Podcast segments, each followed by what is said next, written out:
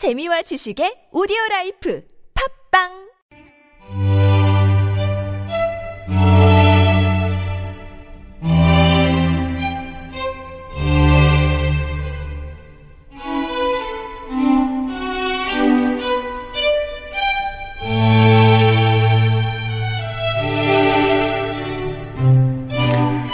지금까지 이런 고전 시간은 없었죠?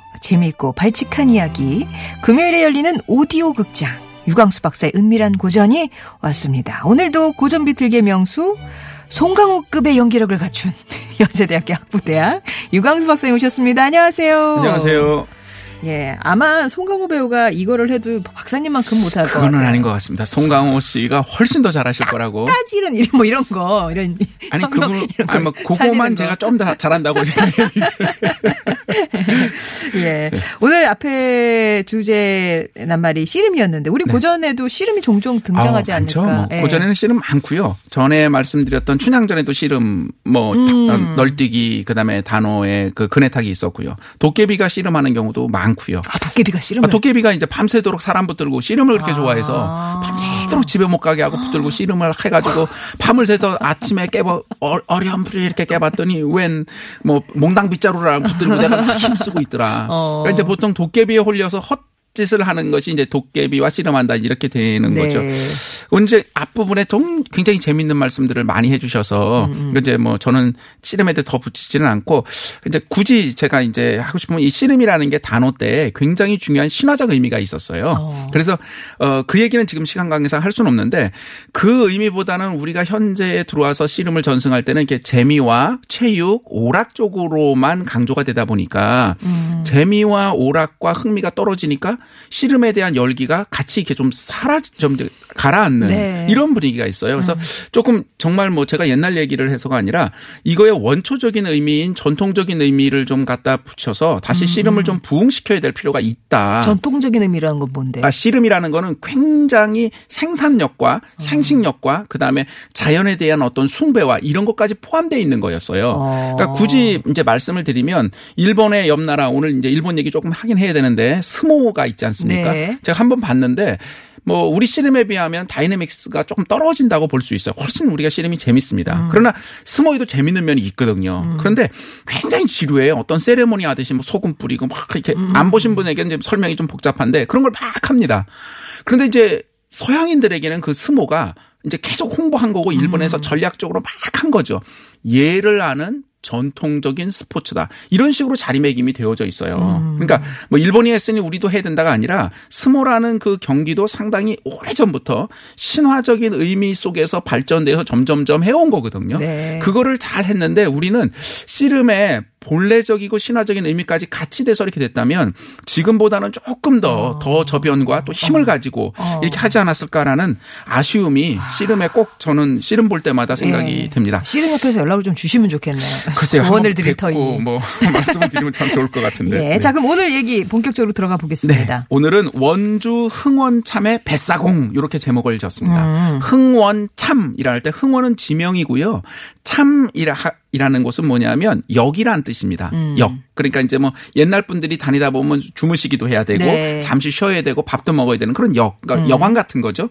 흥원참의 뱃사공. 이게 남한강 유역이거든요. 그 얘기입니다. 네. 이기라는 분이 쓴 송화 잡설에 있는 부분인데 이기라는 분이 이제 오늘 이 글을 쓰신 분인데 이분이 원래 원주 쪽에 저 연고가 있어요. 어머님이 이쪽에 사시고 그래서 원주 지역에 좀 유지고 높은 벼슬을 하셨고 뭐 이랬던 분인데 이분이 자 일단 흥원부터 설명을 드리면 강원도와 경기도 경계 즈음에 있는 남한강 지류입니다. 그래서 이곳으로 많은 물산들이 이렇게 올라와요. 그러니까 지금은 고속도로가 좋으니까 그냥 도로로 이렇게 문자 물자 수송이 되지 않습니까? 근데 조선 시대는 그렇지 못하기 때문에 백길로 백길로 이렇게 많은 물건들이 움직여요. 그래서 백길이 굉장히 중요한 것이고요. 원주의 이 흥원참은 아주 중요한 교통의 요지예요. 네. 그래서 일본 사신들도 이곳으로 와서 서울로 배 타고 이렇게 들어가는 아주 중요한 요지였습니다. 요 글을 오늘 말씀드릴 글을 저- 이제 적으신 분은 임진왜란 이후에 이걸 적으셨거든요. 그러니까 네. 임진왜란은 전쟁을 금방 겪고 나서 엄청난 일이니까 자 이제 어느 날 이 원주 지역에 계신 이, 이 글쓴이가 원주 흥원참의 뱃사공과 그 뱃사공과 같이 일어나는 조수 겸 노비인 그 두 명이 거기 이제 일본 사람 사신들이 다니는 길이기 때문에 일본 말을 굉장히 잘하거든요. 음. 잘했어요. 그래서 둘이 자주 만나니까 이분이 묻습니다. 너희들은 외놈들이 우리나라를 침범한 임진왜란 얘기하는 겁니다. 그걸 알고 있었느냐? 음. 이제 일본 사람 사신들을 자주 만났으니까 네네. 그래 몰랐겠습니까? 음. 저희는 알고 있었습니다. 그래? 어떻게? 했더니 그 흥원 참에 있던 그 뱃사공이 하는 얘기입니다. 오늘 전체 얘기는 뱃사공의 버전입니다. 네. 기축년 봄의 일이었습니다요. 기축년 그러면 이게 네. 이제 임진왜란 한 4년 전이라고 생각하시면 됩니다. 강원도 관찰사 하셨던 정윤희 대감께서 서울로 갈려서 올라가실 때 그분을 수행해서 도사인 안중길이 따라왔었지요. 도사라는 게 이제 감찰하는 분이에요. 요즘은 감사원 직원 정도 생각하시면 됩니다. 정대감님께서 배를 타고 올라가셨는데 도사 안중길은 가지 않고 여기 남아 있었습니다. 그런데 그때 일본 사신 평조연이 왔는데 평조연이 누군지는 정확히 모릅니다만 일본 사신 캐가 왔는데 이곳에서 그때 하루 머물면서 밥을 먹고 있었지요. 그런데 저희 역참에서 식사를 하는데 술과 안주가 법도대로 나오지 않는다고 막 화를 내면서 일본 사람이? 일본 사람 네. 일본 사신이 네. 그 제대로 하지 못한다고 종을 꽁꽁 결박해가지고 바닥에 굴리고 막 곤욕을 주지 않습니까? 어이구야. 근데 그곳에 오셨던 도사 안중기 어, 도사께서 보시고 저것 봐라라고 생각하시고는 일본 사신들을 통역하는 통역하는 역관들을 싹 다 잡아가셨습니다. 아. 그러니까 통역관을 데려가 버리면 일본 사신들은 한국어를 그러니까 조선어를. 직접 못하니까 여기서부터 이제 서울 가는 것도 그렇고 당장 밥 먹는 것도 그렇고 하나부터 열까지 요즘 호텔 가서 체크인 이렇게 하는 게 아니잖아요. 말도 안 통. 너무나 엄청나게 이제 불편하죠. 당하게 되는 거죠. 음.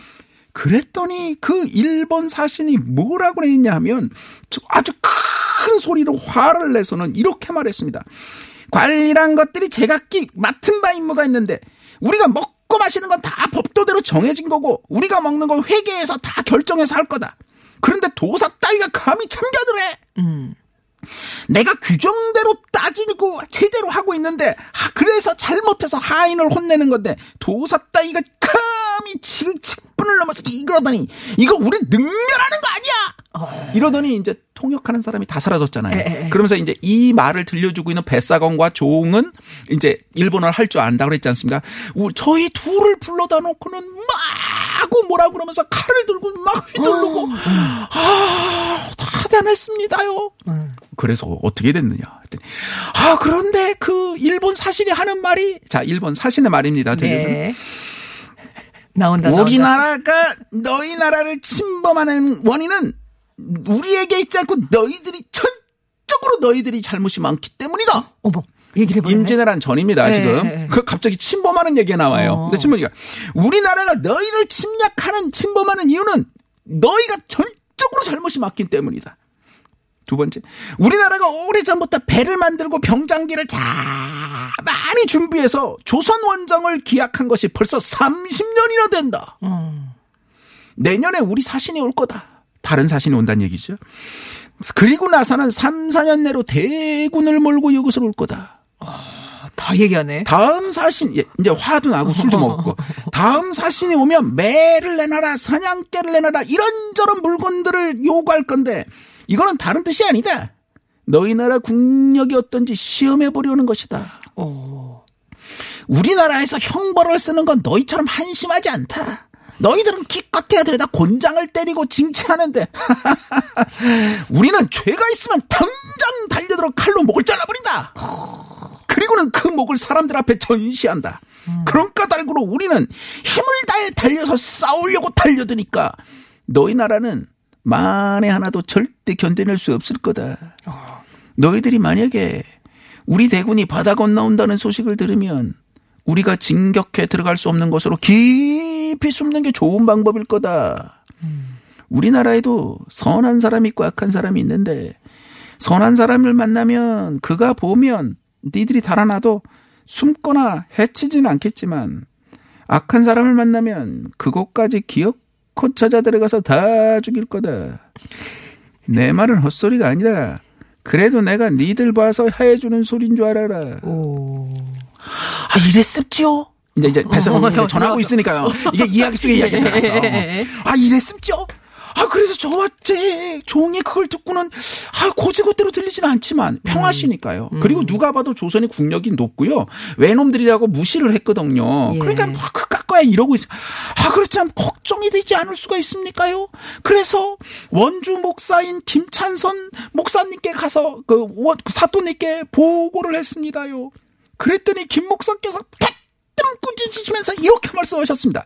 너는 대체 무슨 망발을 한단 말이냐? 저들이 그렇게 말했지만 필시 쳐들어오지 않을 거다. 예. 또 설령 쳐들어온다 해도 어찌 우리나라가 군사들이 그깟 외놈들을 정해내지 못한단 말이냐? 어, 입을 틀렸어. 꽉 다물고 다시는 그런 말을 내뱉지 마라. 알았느냐? 어. 뱃사공이에요. 뱃사공 천민이에요. 네. 천민 아니라 평민에게 나신 겁니다. 그리고 나서는 그 다음에 정말 사신이 와서 사냥개를 달라 매를 내놔라 온갖 진상질을 어. 부리며 요구를 하고 오가는 동안 우리를 얕잡아보고 행패가 아 보통이 아니었습니다요. 음. 그리고 나서는 정말 4년 후 임진년에 1592년이죠. 적군이 바다를 건너와서 곳곳에 불을 지르고 약탈을 일삼았지요. 음. 정말 그 사신의 말대로 외놈들이 침범했던 겁니다. 그 사신이 당초에 우리를 속이려고 한 말이 아니라는 거를 그제서야 알 수 있었던 겁니다. 이렇게 해서 이야기가 끝나는 겁니다.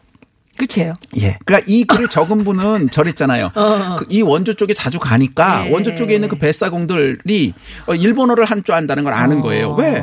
그쪽에 이제 사신들이 지나는 예. 길이니까 그래서 지- 임진왜란 지난 다음에 야 너희는 그런 얘기 그 걔네들 맨날 만나 보니까 아냐 하고 물어봤던 거고 어. 아유 당연히 알았지요 하고서 자기 얘기들을 뱃사공 뱃사공이 해준 한 거고. 겁니다. 그러니까 통역들을 다 물리니까 그 일본 사신이 그렇습니다. 마음 놓고 그냥 일본어로 확 예. 술도 먹은 김에 확 얘기한 그렇습니다. 거예요. 그렇습니다. 다 얘기를 해, 관아의 얘기를 했는데도 웃기지 마라. 그러니까. 팽당해가지고 와서. 그렇습니다. 네, 야 그렇군요. 지금 뭐 들으시면서 "헉, 나온다 나온다 송강호 막 이러면서 우리 우지 선님 엄마 뭐 먹었님은 못된 연기 쪽에 더 낯이 있다고 갑이라고. 아, 못된 연기 쪽이 예. 제 전공입니다. 예, 둘리 이공번님은 연기가 가- 날이 갈수록 빛이 난다고 지금 음, 고맙습니다. 연기 이렇게 들어주셨는데요. 그러면은 아 그 원주 목사라는 사람이 그렇죠. 도대체 왜 안 들어줬을까? 어. 어? 일단 여러 가지 이유가 있습니다. 첫째는 뭐냐면 뱃사공의 지위나 신분과 학식과 여러 가지를 봤을 때 신뢰할 수 없는 거죠. 음. 니깎게 뭘 알아? 뭐 이런 느낌일 수도 있습니다. 아니면 공연히 문제를 일으켜서 분란만 일으키는 것을 안 좋으니까 그냥 무시하고 눌러버린 거죠. 그 입 다물라. 하기야 이거 이렇게 얘기하면 또 어떻게 처치해? 그렇지. 아니 예, 곤란해. 처리해. 가만히 있어. 예. 그입 다물라. 뭐 이, 이, 이 게 네. 이게 지금 거예요. 근데 신뢰는 해. 어 그럴 듯해. 진짜 그럴 것 같아. 좀 마음이 좋아지는 거예요. 그러나 근거가 없어. 음. 기껏해 뱃사공의 말이야.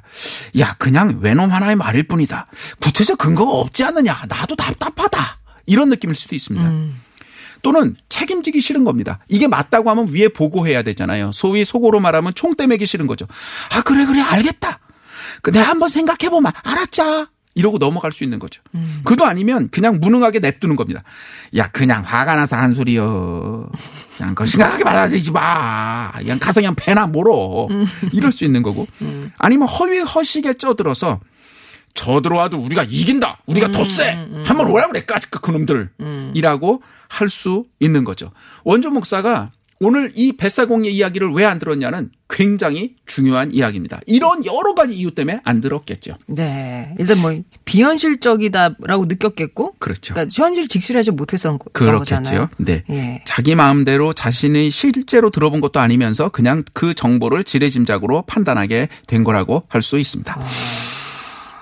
자, 오늘 원주 흥원참의 뱃사공 얘기, 임진왜란이 일어날 수 있을 것이다라고 얘기를 했는데도 무시당했습니다. 예, 임진왜란 전에 이제 알고 있었다라는 그 이제 증언을 해놓은 기록인데요.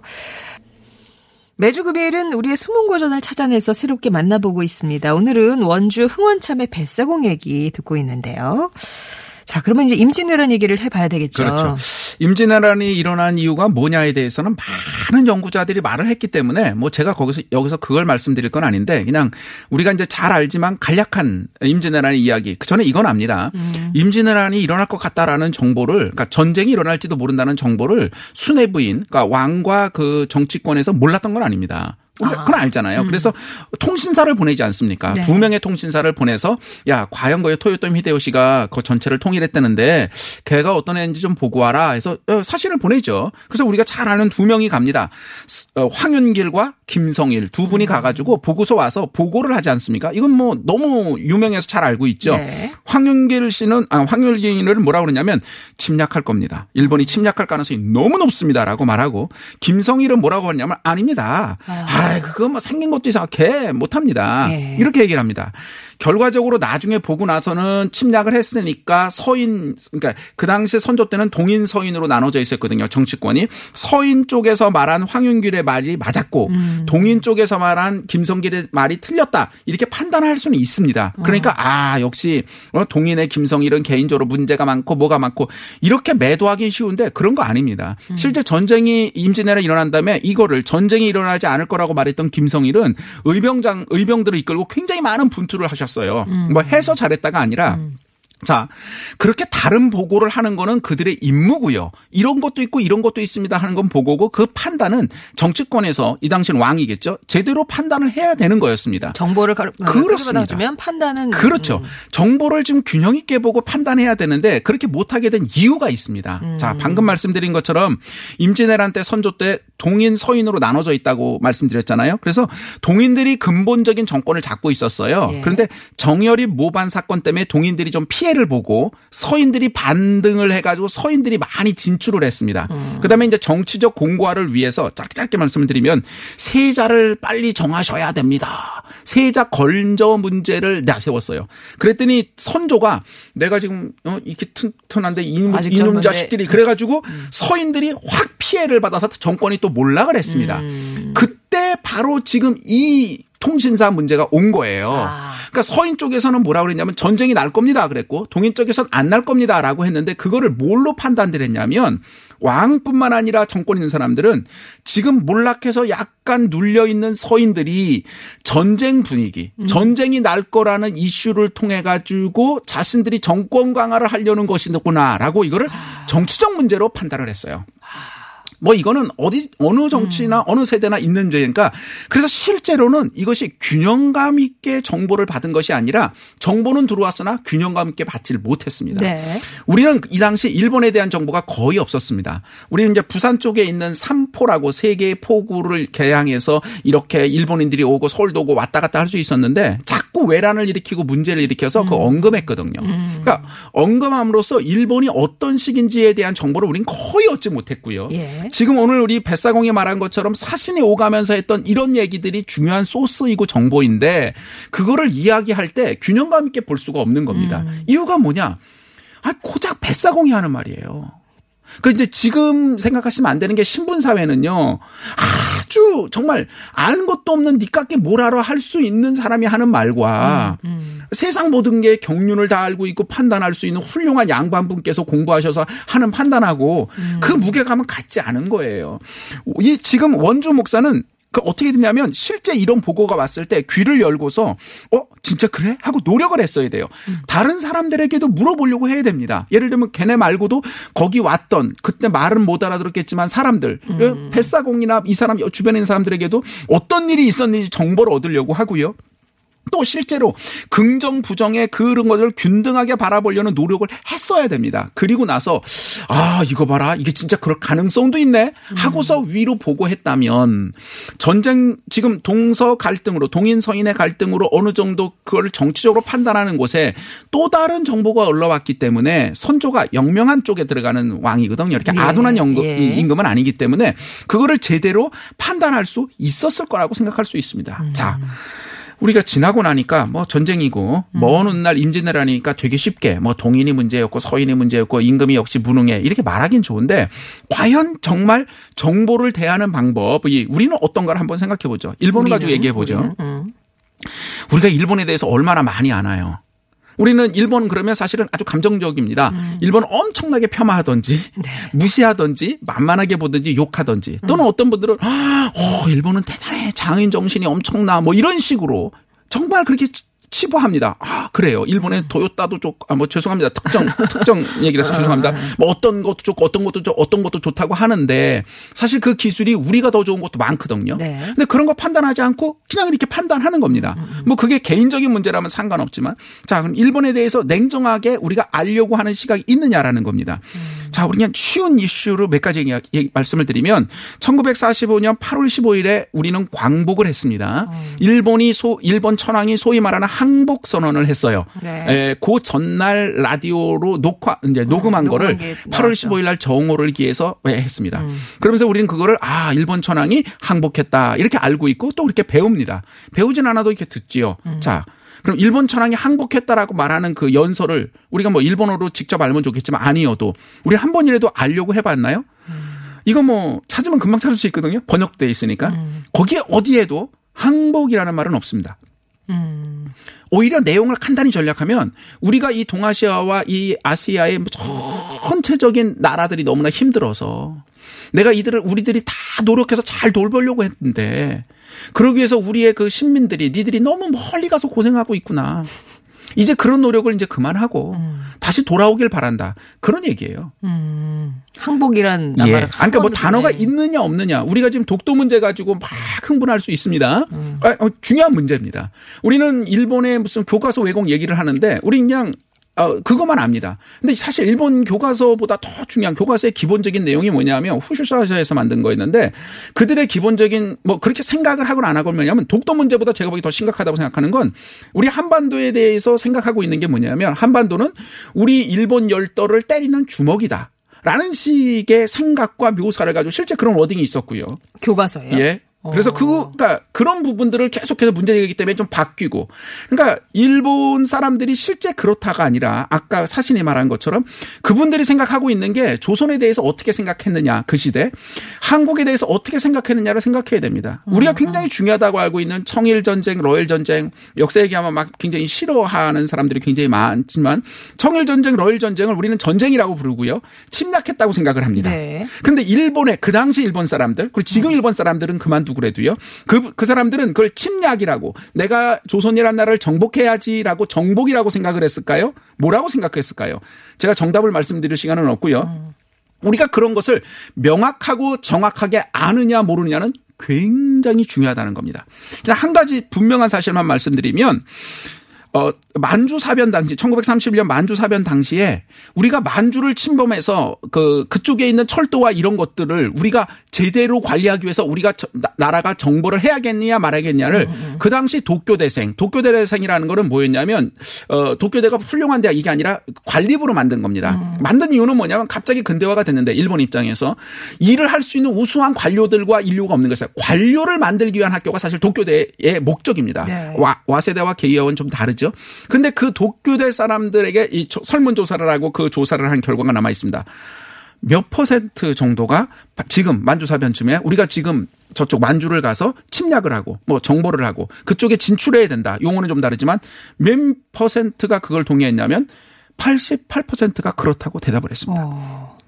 그냥 제가 뭐 자세한 사실은 다 말씀드리고 번박하게 말씀드리면 그 당시에 일본에 있는 많은 사람들은 일본의 뭐 소위 아주 좀 이상한 자 여기서 죄송합니다. 아주 이상한 우리가 전범으로 나중에 된 그런 소위 일부 조금 문제가 있는 군인들이 전쟁을 일으켰다고 생각을 하는데 그게 아니라 굉장히 많은 일본 국민들이 그 당시 전쟁이 아니라 저들이 약속을 지키지 않고 조선이 약속을 지키지 않고 조약을 지었는데 만주에서 중국 사람들이 약속을 지키지 않고 우리들을 침해한다고 생각을 해가지고 그것을 우리 것을 지키기 위해 가야 된다. 안 그러면 우리가 오히려 당한다라는 의식을 가지고 굉장히 많은 전쟁들을 벌렸다는 겁니다.